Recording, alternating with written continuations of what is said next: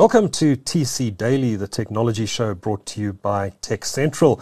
If you're new to these parts, do subscribe to us. Our uh, show is available on YouTube at youtube.com slash techcentral. You can also, of course, get it on Tech Central's website, which is techcentral.co.za. While you're there, why not subscribe to our daily newsletter? You can get that at techcentral.co.za slash newsletter, and you will get the latest news local and international, delivered to your inbox at 5 a.m. every morning.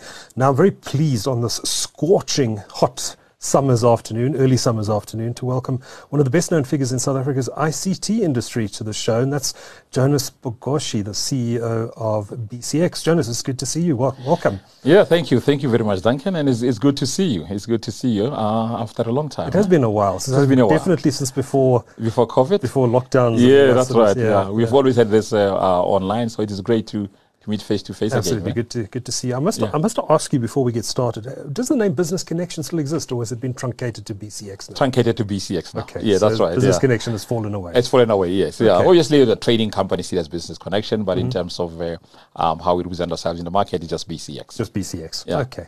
I was trying to think before uh, before our interview today when I first met you. Um, I've, I've, interacted with you in a range of roles in the ICT sector over the yes. years, and I was trying to remember whether it was, um, was it, I think it was before. Was it a T Systems? Were you at T Systems at one point? Yeah, but I thought we, we met before. before. I mean, I was I at some stage I was with uh, with uh, Cisco Systems. Cisco. Then I went to SITA. Then I went to Gijima, T Systems, and uh, our EMC, and now here. Right. Yeah, right. yeah, yeah. So, so I've been around. quite been a varied career you've had. exactly. Sector, yeah. yeah, yeah, yeah. Absolutely right. Seen it yeah. from all angles. exactly. Exactly. Yeah, yeah, right. yeah. yeah. yeah from customer side, from. OEM side, and uh, yeah, absolutely. I, I, remember back in those early days. It probably was at Cisco. Actually, I, I um, we chatted about your your early history, your uh, upbringing, and uh, how you came came into the ICT sector. And I recall there was a fascinating story there, but I'm afraid um, Jonas, I'm, I'm, I'm, advancing in the years. I've forgotten the details. okay. yeah, yeah, yeah. Uh, just remind me, uh, you had an interesting, quite an interesting upbringing. Tell me a bit about it and how you came to the yeah. to the position you're in today. So, so I, I got into IT industry um, by mistake, actually. Okay. Uh, so um, I grew up in the north of Pretoria, and uh, mm-hmm. um, I wanted to be um, a lecturer in mathematics. Oh, okay. So I went to UCT to study mathematics. And uh, when I was there, I, I got to you know we got to use computers actually in one part of the of the um, of of the of the degree we mm. were using in, in the applied mathematics. Uh, those days we used to use uh, um, yeah Fortran and uh, all other languages, and uh, so I got introduced into computers, and I thought to myself, this is fascinating. Mm-hmm. Uh, following year, I took a, a, first year course in co- in computer science, and I continued, and uh, that's why I'm here today. Right. But otherwise, it's something that I never I never knew anything about. I read about it as a youngster, you know, about, mm. and I always said this machine is fascinating, yeah. but I never got to touch it until I went to university. Fascinating. So, yeah. so what? How, how, did you get your start in the industry? What was your first job? My first job was actually with IBM. I was started there as a systems, systems engineer so many people started their careers. Exactly. yeah, yeah, yeah. So systems engineer, mm-hmm. and actually when I started there, I had an option to join the, um, then a company called the Andersen Consulting. I don't know if you remember. Oh, yes, I Arthur remember. Andersen. It became right? Accenture. Which became Accenture mm, today. Yeah, mm. so I had an option between that and the IBM. I took IBM. I did uh, our systems engineer, looking upside up, up uh, those days. A bank called United Building Society, uh, well, uh, UBS, United Building Society, which then became part of ABSA. ABSA, yes. Yeah, that's right. Uh, and then I moved into sales, moved back to Cape Town, and uh, moved all the way to all these companies that that I mentioned. So from there, I went to Cisco. From Cisco, I went to um, SITA. Mm-hmm. From SITA, I went to run Gijima, then T Systems. Then uh, I went to run EMC in the country, which was then bought by uh, Dell. Mm. Uh, had a few stint then, and I came to to to Business Connection or BCX. Yeah, yeah. yeah that's did, right. you, did you have a natural aptitude for the management side of things, the sales and management side of things? Because I mean, you you, you, you started out in a sort of, uh, I mean, you, you, you, wanted to study applied mathematics. Uh, you wanted to become a programmer, I take it, if you were looking at well, well, well, well, well later on, yes, I wanted to be a programmer. When I was at, when I was doing my degree, uh, mm. uh, moving from maths to computer science, I wanted to be a programmer. So I never thought I will be, I never thought I will, I will move into a management part of, uh, mm. of, uh, of the business at all. Mm-hmm. But I remember those days at IBM, you know, they had a luxury, luxury where, where they get new graduates and you take about six months training you because mm. what you got from university was not quite usable immediately. Right. So I was in one of this training and they used to get people to come and talk to us about the products and whatever. And there was a guy who came there to talk about uh, what he was doing. Mm. Uh, he said, um, and I still remember his name. His name is uh, uh, Iqbal Hasim. Mm-hmm. Still remember him. He said, "My name is Iqbal Hasim. I'm a sales guy. I don't know how these machines work. I just sell them. I just loved him, right? I just thought I like this guy. So uh, then I moved into sales, and uh, from sales into sales management. And ultimately, I thought to myself, you know, I like everybody else. I used to grow up now. When you're in your 30s, you think. Uh, where is my life? And Yeah. one of the things I wanted to do is uh, I want to be a CEO of a company. So Okay. uh, I started talking about what are the competencies I need to build to become a CEO of a company.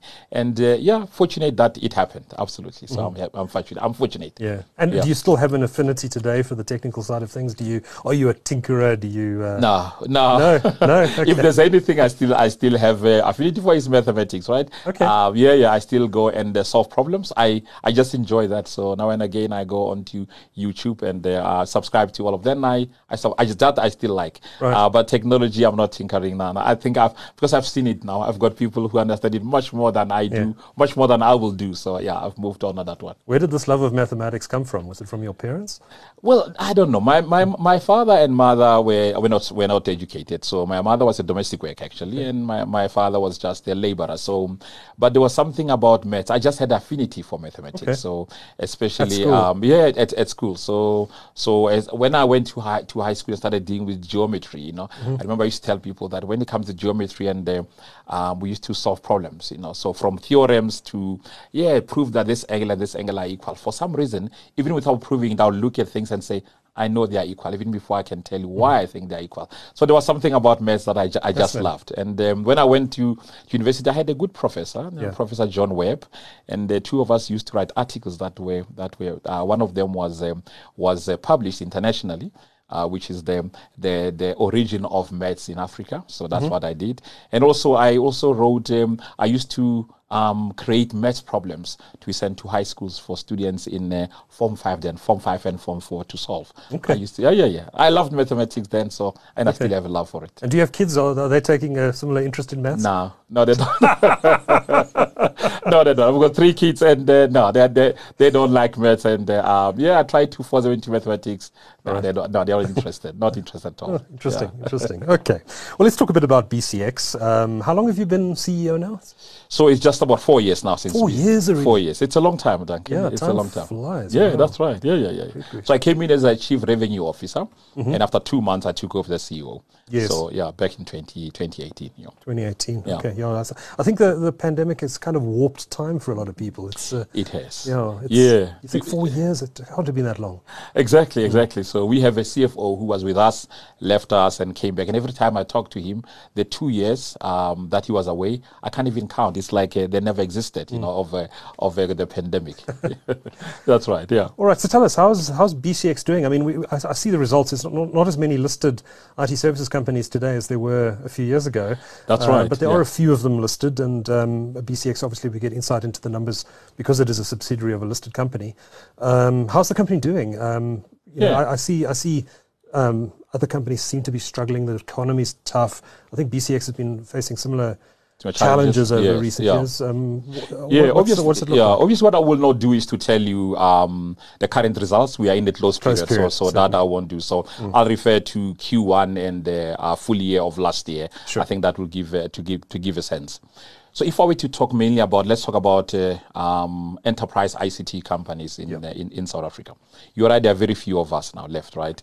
Uh, some of them have been bought, some of them have been delisted, etc. So you don't quite get um, um, a sense of how, how we are performing. I'll talk about BCX, but if you talk about the industry itself, if you're a large company like us, you your performance correlate the GDP cycle, right? You correlate the GDP, so because you focus on large enterprises and uh, their growth and whatever depends on the GDP. Yeah. So whilst there is a little bit of improvement in uh, in the uh, with um, the corporates now spending, uh, it's still muted in my view, and it's because of the of the um, their pedestrian I, uh, economic growth, right? It's still quite pedestrian, so so it is uh, it is it is, it is uh, not at the level where, where we want it to be. However, if you look at, at at where we are, um, there's a number of areas where where things are going are getting better. We'll have seen in the uh, BCX results back in uh, um, Q1 Um, so which is a which is April, three months, uh, uh, March, uh, March, uh, April, May, June. Sure. You'll have seen that the IT part of the business uh, is growing, mm-hmm. and it is growing because there is a uh, more, um, yeah, more investment by by the corporates. So um, there were there were a couple of things that were affected during during COVID. One was um, we had a problem with um, yeah, many companies slow down investments, mm-hmm. right? Uh, they do not want to spend because they're not sure what the future looked like. That affected us and many companies. There was also a problem with uh, global, um, yeah, le, le, the constraints in the in the in the chip the chip shortage mm-hmm. uh, in the uh, in the world that affected most of most of us. But after that, we can see some growth. So we see some growth, let's say, from BCX. We saw some growth in IT, primarily in uh, hardware and software. Mm-hmm. So that was uh, growing because uh, there was a pent up demand. So and people working from home, etc., and the easing of the constraints in logistics globally. So we saw a nice growth coming out of that. That's that's the first one. The second part, it's uh, there is growth definitely in uh, um, in the software and applications. Most of the most of our customers, of most of the OEMs are moving applications into the cloud, mm-hmm. uh, and uh, there's a, there's a conversion by a number of people moving to that. You'll have seen that SAP you've got about 20, until 2027 or so to migrate. So many people are, are doing. So we can see a growth in that, and you saw lots of people moving into into uh, into Azure in terms of Office 365. So that's uh, another part of uh, of the growth. But there is no question that the cloud is uh, um, cloud itself is seeing phenomenal growth. Mm-hmm. Um, we we were like lucky to see that growth on our own cloud. Um, we are not very strong on public cloud. We'll talk a little bit about Alibaba later on, but uh, on our own cloud, we saw growth. Uh, behind what uh, um, the industry is. Uh, we saw a growth of between 12 and 13 percent, mm-hmm. by industry about uh, 30 percent or so. We'll talk about that. And then we saw growth in uh, um, in uh, uh, cybersecurity. That was uh, for us more than 50% growth. Wow. From, uh, from a low base, though, we partnered with an organization globally uh, that really has a strong uh, capability in in manage and manage security. Right? That? So Cybereason, okay. based in Boston. Mm-hmm. Um, so very, very strong company. There were some companies in South Africa that were hacked. Some of them were in the media. yes. we want to, I want to obviously mention mention them, but we, we, we raised our hands so that we can help. And their technology was really incredible for us to be able to help co- uh, companies so they don't have to pay to pay ransom. But we have something in, in BCX that's unique to other organizations, right? Is that uh, we inherited uh, our voice revenues of voice solutions from Telkom mm-hmm. on the business uh, side. On the business side, mm-hmm. right? Absolutely on the business side, and not and not more mobile voice, uh, but a fixed voice, right? The legacy voice, etc. So that legacy voice, when uh, when we started and when I started, it was clear that that, that voice is going to decline. Yes many people were this were it had moving. been doing so for years already before that. Absolutely. It was it was doing i mean when i joined uh, the previous year it has just lost a billion rand in terms of top line right? Wow. and those are very very highly profitable um, uh, services. Mm-hmm. so we decided we're going to have to uh, disrupt ourselves. We can't allow this to continue. Mm-hmm. we gave ourselves five years to get out of that right? We had actual options of one year three years, and five years. And when we model it one year, move, and by moving, meaning that uh, we either people give people total discounts and move it to um, the uh, the minutes that the, the, the, cost per minute we're looking for, or we move them into um, uh, next generation voice over IP mm-hmm. and the and the uh, hosted voice, etc. And when we did that, for for one year and three year options, the EBITDA impact on both BCX and uh, group were too big for us to swallow. Mm-hmm. We decided we'll do it over. We'll do it over um, five years. Mm-hmm. So if I look at it, um, five, four, we are now in the third year of that, right? We're almost getting to a tail end of it. And if I look at, at us on a data side, uh, we are probably about 80% uh, now next generation by the end of this year, we'll be we'll have very little left in terms of that, right? When so, you say next generation, you've been moving off copper. Well, moving off copper, that's one, but moving off from uh, MPLS as an example, okay. you know, yeah, all those services that uh, were really profitable now, moving people to um, uh, to SD-WAN, etc. So mm-hmm. yeah, though, so I'm talking about both from infrastructure of copper to fiber, absolutely. So moving people to fiber and also moving them uh, from MPLS. Mm-hmm. Um, yeah, so uh, the, so so we are on, a data side. We will be yeah by the end of this financial year we should be yeah almost done. Maybe if there's anything five percent left or so, right. which is which is great. The only problem is that uh, those were very highly profitable uh, Mm. revenues. So for every rand that you that you lose on uh, on legacy, whether we are talking about the copper to to fiber or MPLS to um, uh, SD-WAN, for every rand that you you migrate, you must win three more to remain still. That's a nightmare because it is quite quite big for you to do that, right? On the voice side, we still have a, a bulk of the revenue in uh, in that. Uh, however, because we have given our customers some good prices, so the price points allow them to keep. But also in the next coming the next last coming two years, want to get out of that. So that's where we are. So overall, the performance, uh, um, uh, the growth in IT was not uh, good enough to offset the the the um, the decline. But I think uh, the way things are going, we are going the right direction. Yeah, without giving the details, obviously. No, sure. So, Jonas, you uh, you hinted at some uh, at what's happening in the cloud space. Um, you, you spoke about the growth that's happening there, but you made a very important announcement just a couple of weeks ago about a partnership that you've signed with Alibaba Cloud. Uh, tell us a bit about uh, that uh, partnership agreement, uh, how it came about, and what it means for BCX. Yeah, that's right, and uh, it, you're right, Duncan. It's uh, it's quite exciting for us to sign this um, um, this partnership. It it, it uh, it's something that uh, took a long time to sign. Um, but uh, if if I go back, we were not the only ones that Alibaba was looking for in the looking at in the country. They looked at a number of people. But let me talk to you about what we signed, and then we'll go into into details a little, little bit, right? So what we signed um, last week was uh, we signed to be um, the Alibaba exclusive partner in South Africa. What that means, or sorry, Alibaba Cloud, right? Uh, what that means is that uh, um, the we represent Alibaba Cloud in South Africa. Therefore- Alibaba, uh, just take a step, take a step back for a moment. Alibaba Cloud is the cloud services division of Alibaba, Of Alibaba Group, yes. Holdings, That's which right. is the giant e-commerce, Chinese e-commerce um, company. That's correct. Absolutely right. Yeah, absolutely right. Yeah. So, So it's, it's kind of like Amazon has A- Amazon Web Services and, and Alibaba Cloud is to Alibaba what AWS is to Amazon. exactly the same. Exactly the same. So it, it is like a, it- like AWS what, what it is here to to um to Amazon. Yes. So exactly exactly the same thing. So now we will represent them in the country, which means that uh, um whoever sells or want to sell the Alibaba uh, products and services, they buy through us because now we are the we are the, the exclusive partner. So that's the first phase that we, we signed. Um, people can can sell it now. Even uh, uh, now, we don't have data centers yet. They are still uh, in uh, other countries. The closest one will be the UK and Germany, right? You can still do that. You remember even some of the hyperscalers before they came in, you can still consume from that, right? So that's the first phase. Second phase is to bring the data centers now into the country. Oh, yes. The two availability zones to bring them into the country. We are busy with that with that with that section. There will be some co-investment between us and them, and uh, when the time is right, we'll announce when we are bringing them into, into the country. Are you Just like- building new infrastructure to do that, or is it going to be hosted inside BCX's cloud in cloud data centers? we, we are looking at that. We are looking at that, and it might be that they are within within BCX data centers, or one will be in, in BCX one somewhere else, depending on uh, whether we're looking at redundancy. And uh, um, so there is a there's a model that that, that we are looking at, right? We as BCX have got about uh, 10 data centers, including some that are owned by, by Telkom. So 10 in total.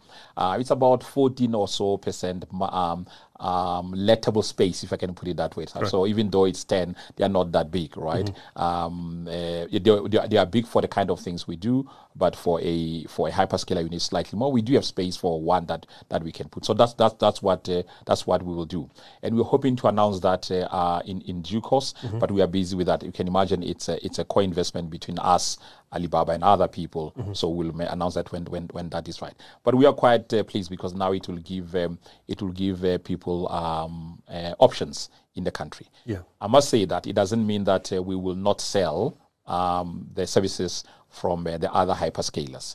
Uh, they are core to us. What we have seen out there is many, many customers, enterprise customers, are going for multi-cloud. Yes. We expect that uh, um, they will want to consume some of those services from uh, other uh, three of the hyperscalers that we in the country. Understood. Why do you see uh, um, corporates potentially using Alibaba Cloud versus some of the other cloud providers in the market? What's what advantages does it bring? Yeah. So um, so so we looked we looked at two things really that made us uh, uh, decide on the on this partnership with Alibaba.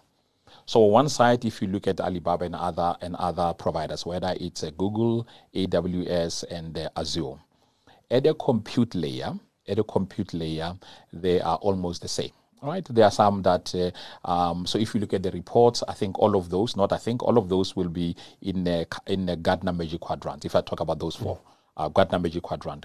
And if you look at Forrester, when they when they analyze them in, ten, in terms of their compute, in terms of security, in terms of their networking, uh, they are there, they are there or thereabouts, right? Um, however, what is different with uh, with with Alibaba? It's uh, what Alibaba has done is over and above sell this infrastructure.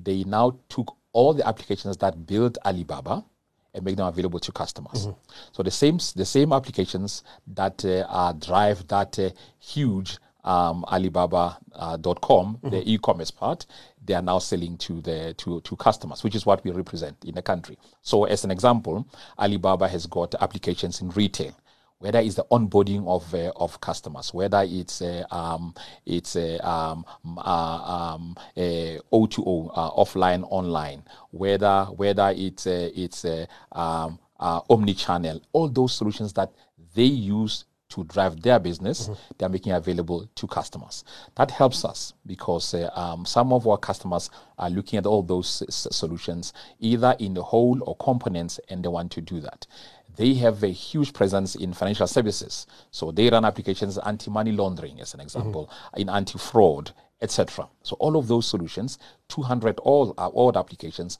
are now available for us to take to market, and that's what was of interest to us. So mm-hmm. over and above the infrastructure, which always, which uh, the good things come at uh, at a much uh, better price point. It's all of these applications that really drive digital transformation. That's what we are bringing them to the country. Mm-hmm. Just a last question on cloud. Uh, a chat I had with Sipho Maseko, the former CEO of Telkom, uh, some time ago. He, he, he spoke about the um, potentially restructuring uh, BCX's uh, cloud assets um, to become more independent, um, more open access, if that's the right terminology, uh, in future. Is there any thinking around that? Um, I know that uh, there's a, there's been a lot of debate about about um, vendor neutral or not vendor neutral, carrier neutral data yeah. centers versus data centers that are owned, in BCX's case, ultimately owned by a telecommunications operator.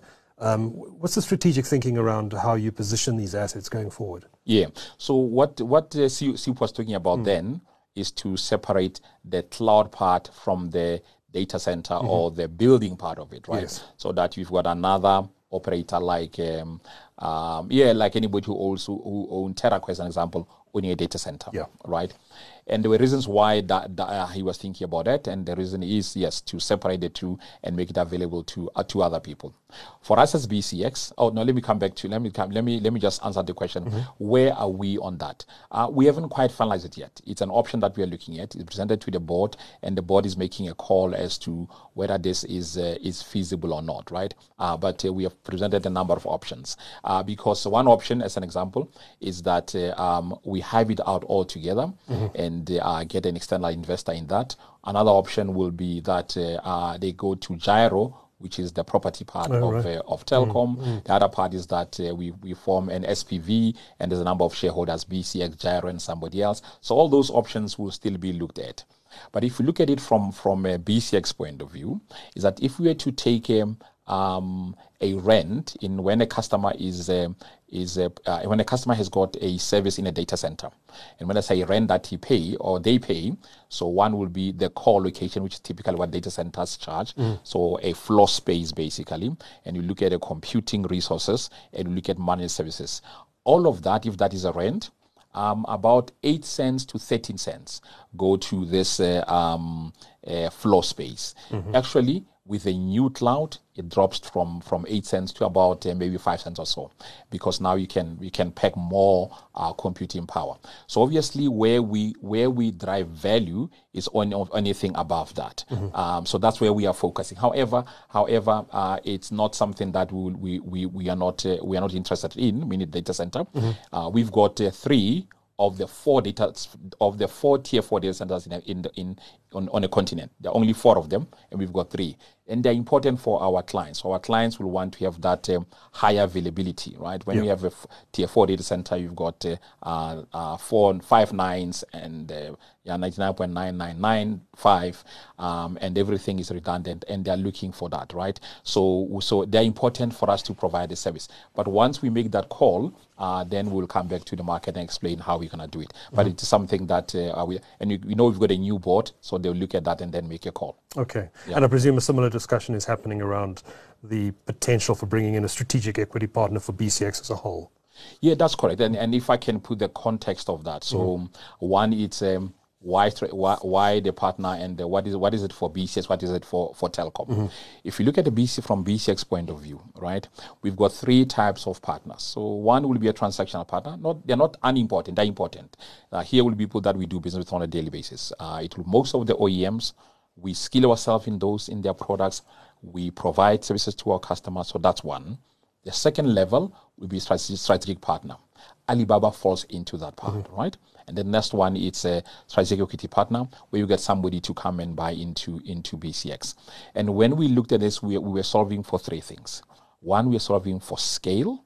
We're solving for capability and growth. If you look at uh, where the industry is going, a number of us, and you're right, we don't, we don't see the results anymore because most companies are deal, are not listed. Yes. But if we were to look at it, uh, the core of what, what used to make um, a typical system integrator, those applic- those services are becoming commodity. You need to move into, into other areas which are real around digital capability. To build uh, uh, scale, scale and capability in that is not easy, right? So we're looking for a an SCP, a strategic equity partner who's got all of those, and that can enable us to grow. So scale, growth, and capability. That, that's the first thing. From a telecom point of view, there are three things that uh, telecom is looking looking for. The first one, it's uh, um, to unlock value. So uh, for for telecom, if you look at uh, telecom trading today, right? I don't know what is trading at now, but probably about uh, um, in the 40s. So we're talking about uh, 20, 20 to about 23 billion um, uh, market cap, Yeah. right? Uh, the feeling between from us and also from the analysis that uh, is undervalued because the sum of the parts are worth much more than that. So one of these, it's uh, um, take BCX out and expose the the the, the value of this underlying asset and therefore um, uh, and unlock share unlock value to the shareholders. That's the first thing. The second thing, it's uh, on uh, capital allocation. So if you are a telco, and telecom is a telco, right? Uh, the first things that you look at will be on the, your fixed uh, in network. That's where we spend most of the money. Then it is on your mobile network that you spend all the money. So a an IT company will be last in line. So if you look at our capital intensity, right, We had about three or four percent capital intensity as BCX compared to our average of the of uh, we are about three sorry and we are and compared to an average of about five of our competitors or in the industry we should actually be around seven or so.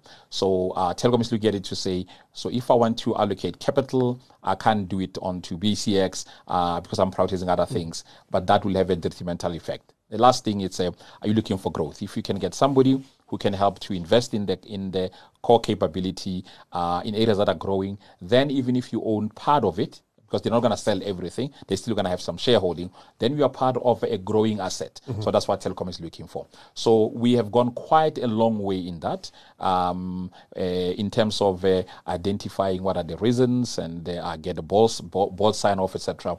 Um, we put it on hold a little bit when we were executing some of the things like uh, the the strategic equity, sorry, the strategic partnership with Alibaba, and also you have uh, Telkom having other initiatives that they want to um, yeah synchronize first before we come to this part. Of course, like the MT, potential MTN transaction, which which I'm not going to ask you about. Absolutely, I'm I'm gonna, you're not going to do that, yeah. But uh, all of those all those kind of things. all those kind, all those kind of things. Okay, Yeah. okay, great. I, I wanted to ask you. Um, you you spoke about how the core uh, business of a traditional systems integrator has become somewhat commoditized. Um, we've, we've moved into this this cloud era now. The hyperscale cloud providers like Amazon, Alibaba's coming in, and others in this market. Um, how has that changed the business model of a traditional systems integrator, and how relevant is the traditional systems integration model in the IT ecosystem in a market like South Africa? Yeah, so uh, it's good and bad, right? Mm-hmm. So on the first part, it's the, just just having a a public cloud has uh, has we have seen high growth in um, uh, cloud adoption. Mm-hmm. So that's a good thing for, for the industry. Um, if you look at, as I said, anything between 34 to 35, 36% uh, CAGR for cloud. That's number one. Um, but on the downside is that um, if you look at South Africa, about 72% of the market share in cloud is actually by the hyperscalers. Mm-hmm. And uh, all the system integrators now have 28%. So the other is, and, uh, and they've got slightly, hyperscalers slightly a disproportionate uh, growth compared to to um, is this share of revenue you're talking about here? Share of revenue, mm-hmm. yes, that's right. Okay. Yeah, share of revenue in terms of market share, share of revenue. So we all of us have about 28 percent, and they've got 72 uh, percent, oh. and they see the the high the highest growth, which is why we wanted to be a hyperscaler ourselves, right? That's one of the reasons why I wanted to be a hyperscaler. So that's one. Or the, uh, yeah, the, the other part though is um um the the role of a traditional uh, system integrator is now changing in the context of cloud. Mm-hmm. Yes, you get revenue for um, helping clients to plan their cloud journey. You get revenues for uh, converting them or rather migrating them into the cloud. Um, and then you can provide services. But uh, um, that's it. Compared to in the past, that you would do all of those things and put them in your data center, and therefore you've got a good economies of scale, you've got high margins, and you've got the stickiness and the customer retention. What we are worried about, and uh, it's, it, it's something that uh, it's just an anxiety of system integrators, is that uh, will these people in future disintermediate me, right, and mm. sell directly, especially to large mm. enterprises, mm. right? Um, so it is it is it is good and bad. Uh, hyperscalers have helped to grow the, the cloud adoption. And uh, it's something that, that is very good for us. And uh, um, if you look at uh, who is doing better in that world, typical consulting firms mm-hmm. are doing much better because they build that capability and the assets worldwide of how to consult to uh, create a cloud, a, sorry, a cloud uh, migration path, mm-hmm. how to um, uh, migrate applications, etc. So they seem to be doing fairly well on that. The system integrators, we are all getting there, but it's not it's not traditionally what we do. Mm. We still wanted to have our own assets where we put you on, and that part is uh, is gone, right? Do you need to become more like a consulting company then? Absolutely right. So there's no question about it. So part of what we are doing within BCX, when I talk about the capabilities, it's uh, uh, we we looked at acquiring some of those assets or some, of those capabilities outside, but there is no question that uh, um, uh, you need this. So if I give an example, um, a, a large banks, uh, one of them that we went to see uh, even before COVID on the the um, the cloud the cloud migration their first thing was, I just need somebody to help me understand this. Once I do that, I'll come back to you and then we can mm. migrate. So then you, you really become a uh, downstream business. You want to be able to, to uh, really help customers to drive, the, to drive, to drive. So it is important for, for all of us to mm-hmm. build the capability. As BCX, we think it's going to be more than that, right? So we can't be just as um, just have a consulting capability. We want to be able to provide downstream business with the applications, etc. And that's why Alibaba played right in the middle of uh, okay. what we thought this will do. So yes, we can talk about the path, but we can even show you how to do it and then provide mm. software as a service for you to do it. Okay. Yeah. How did the Alibaba deal come about? Did uh, did they approach you? Did you approach them? Well, uh, well, we, we heard that they were looking for somebody. Okay. Right? We heard that they were looking for somebody, and they were looking. There were there were three other companies that they were talking to before us. Okay. Yes, there were two other three other companies, and uh, when we heard this, we decided we are slightly behind. We're gonna have to do things differently. Mm-hmm. So uh, the group C, the group CEO Serame and I decided that we will go and see them in Dubai and tell them why they need to work with us, right? And we're quite clear that, uh, um, yeah, we'll put you in the in the picture, but understand that we're seeing other people, mm-hmm. and uh, we made them aware of uh, what is it that we think we have we bring to the party, and that is a large client base of uh, large enterprises mm-hmm. in South Africa, which is important, right? So we're able to, to show them what we do with uh, retailers, financial services, with public sector, and we, we gave them a view of where we think the market is going and why we think this is a, this is a good thing. So after a lot of discussions and mm-hmm. after them doing some evaluations, they dropped the other three and then they signed with us. Okay. So uh, it was it was a, it was a big fight,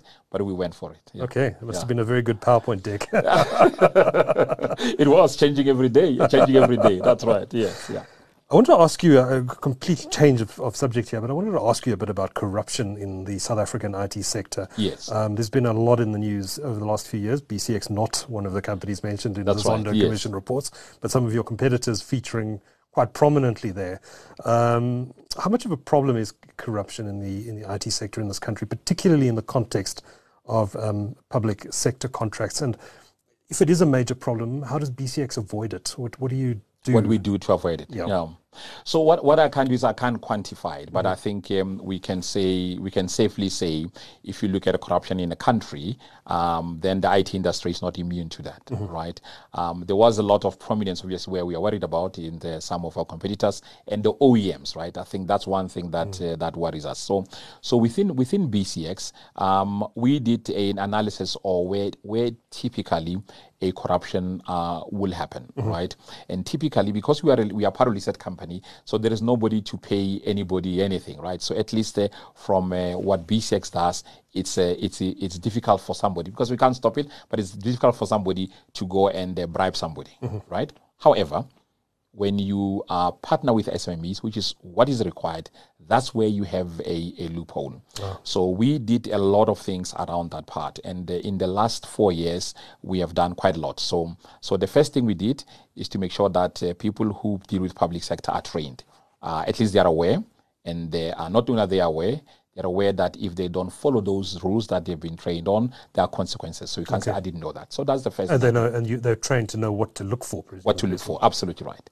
Then the next thing is uh, um, training on what is what is what what is uh, um, required in terms of PFMA, right? To make sure that uh, um, when a deal comes through and it's not in line with PFMA, you say no to. That's the most difficult thing. Mm-hmm. I mean, to give an idea, we had one client where the client uh, was an existing customer of ours. We've got a contract, we're delivering service, and you want to buy something, but they want to use your contract, mm-hmm. right? Mm-hmm. Yeah, they want to buy something, but you, use your, want your, you want to use your contract. In terms of PFMA, they can't do that, right? Salesperson may be unhappy with that, but no, you can't do that. So even even those gray areas, just to understand that uh, the fact that I've, a, I've, got a contract with you, it's a 10-year contract, well, may say five-year contract, that doesn't mean that they can buy anything from it. So that's the second thing that, that we do. But then we, we actually have our our compliance division having an eye on the on the public sector. Mm-hmm. Uh, so so look at uh, all the contracts that have to do with SMEs, how often we pay them, what we pay them, how does that compare to what we pay other people outside of public sector? So uh, we've got uh, a compliance officer who looks at that. So it is it is quite intense, but I think uh, I think it, it really has helped us, right? It's, it has helped us. Not only that, uh, uh, the the employees in public sector or those who sell to public sector, everybody, but more specifically those who sell private sector, if they think something they're not so comfortable, they ask uh, they ask the the compliance officer, and will, he will tell them, and he's a he, he'll tell them mm-hmm. this is not allowed, and and and uh, we do this.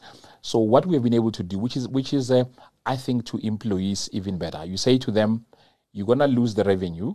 You're not gonna take. You're gonna lose the revenue, mm-hmm. but you'll sleep well at night we're going to go and look for something else. Yeah, it will affect you in terms of your performance, but I am happy you didn't take it because in that way, you're keeping everybody out of jail. Mm. So we've been able to do that, and uh, yes, we are quite happy that in the in the last uh, um, uh, in in the Zondo Commission we are, we are not mentioned. Not that we didn't have some challenges. I sure. think earlier there was one or two areas where we are not happy with that, and what we do it's a, um, uh, we found one that uh, we thought there is uh, not something that's not going right here and we are required by law to actually lodge it and uh, as a possible um, um, fraud situation, okay. right? And we do it that way, and the police will then come and, and investigate or whoever is responsible. And in that way, it forces us as, as leaders that uh, uh, if somebody talks about something and I think it's not right, legal will look at it and immediately lodge. So we lodged about two of those where we think something um, uh, is wrong. Nothing came out of it, but at least we were we were on the safe side yeah. to, to err on the side of caution.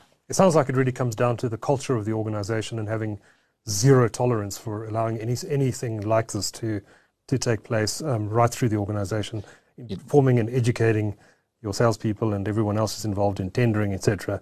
Yes. These are the rules, you do not break them. It does. It absolutely does, and uh, it, it's about uh, the the tone that we said at the top, right? So if uh, if you make it sure that uh, it is not uh, it's something that you that you don't tolerate, right? Um, for an example, if somebody tells you, and I'm, I use public sector as an example, that uh, um, a minister wants to see you on a tender, and I say no to it, it sets the tone because mm-hmm. I say when it comes to a tender, it's not the responsibility of the minister, mm-hmm. it must be somebody else. If I need to, somebody at the operational level. So I'm not saying it happened, but I give this an example that when you say no to things where you know that this is not in the right direction. It sets the tone yeah. in the organization. And yes, we have we, we have set that tone that we won't, we won't tolerate it. Mm-hmm. And it's uh, the, the the good thing is um, after what happened in Zondo Commission, and look at what happened to other companies, uh, people can see that that can actually destroy the entire organization yeah. if uh, are left unchecked. Yeah, yeah, yeah. yeah. Interesting. It's certainly the reputational impact on the on, on the company that was most impacted through Zondo has been has been pretty severe. Has been pre, and uh, you can see what the leadership is doing to try and rebuild yeah. that. That's not an easy job, mm. not easy for the people who are, who are working there. So, mm. so absolutely right. Yeah, yeah. I wanted to ask you, what uh, do you think government can or should be doing better uh, from a from a sort of macro level to uh, to help the gro- growth in the ICT sector? Is anything you'd put your finger on to say, you know, um, Minister of Communications or whoever you're speaking to in government? Um, what, what, what can they do better to help the sector grow faster than it is? Sure. Um, yeah, I must be very careful. The minister is our minister, right? So mm-hmm. if I say she's not doing a good job, she'll be hard on me. the good thing is that she comes from the industry, so she will know what to do. But uh, um, I don't think there's a, there's one thing that they need to do. I think there's no magic magic one, but maybe a couple of things to think about. And I saw some countries uh, are doing that. So you, pr- you probably want to to have uh, three pillars mm-hmm. of how you want to spur growth of the of the ICT sector in the country. Uh, the first one, it's uh, um, uh, the entities that, that that that that we looked at. It's um, government had targets on digital skills that they want to develop in the country. And they were quite deliberate about um, uh, which areas they want to develop and how long it should take them, right? Uh, with clear KPIs. So, how many skills to develop? Not necessarily, not necessarily for government, just just um, ways of developing um, digital skills. And whoever, some of them partnered with universities, some will do their own. So that's the first thing. The second thing, it's uh, um, looking at, um, and, and here it's it's where yeah, countries in the East seem to have done it uh, slightly better, is to look at which industries uh, and which technologies they want to seed in those industries. So one that was very strong in agriculture decided that uh, they want to introduce um, uh, IT, um, digital service, digital solutions into into um, into agriculture. Mm-hmm. We do have uh, big agriculture, but I'm saying you decide which technologies you want to focus on, right? Which technologies, and uh, you drive that part. Then the last thing, which is more important, is adoption of these technologies by government itself, right? If you look at our own government, um, so yeah, simple things, and I know they are looking at it. It's um, um, how to automate uh, us coming in out of the country, you know, when we fly internationally, right? Mm-hmm. Uh, so whether you make those uh, automatic gates, etc., and uh, you know, so as simple as that. And I know Home Affairs is looking at that, and I know because when I was traveling, I I called the the uh, the, uh, the, the the chief director or, or who was well, well, deputy deputy director general who was responsible for that. Said, "Gee, the queues are long here. You know, mm-hmm. what is that? can we can do to help?" He said, "No, I'm looking at something." So that's one area, mm-hmm. but I'm talking about so whether we look at uh, blockchain for some of the some of the services in the country that they provide, whether it's uh, on uh, um, when you purchase your property and all those kind of things. So look at which technologies that uh, you you want you want you want to consume. Then look at things like cloud and make it and make a decision. We're gonna move into cloud yes, government has got some nuances.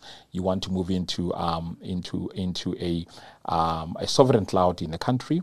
You want to move into a SOC that is sovereign, but make a decision around all of those. I think if you had to drive that in all those three and put a policy around that, then you see a much better uh, better better traction.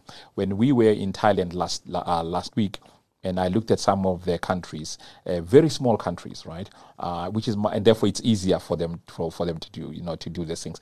But uh, um, when they've got clear plans and targets on those three pillars, when I look at uh, uh, how much of digital of their spaces now have become digital, it's incredible, and that becomes becomes the norm.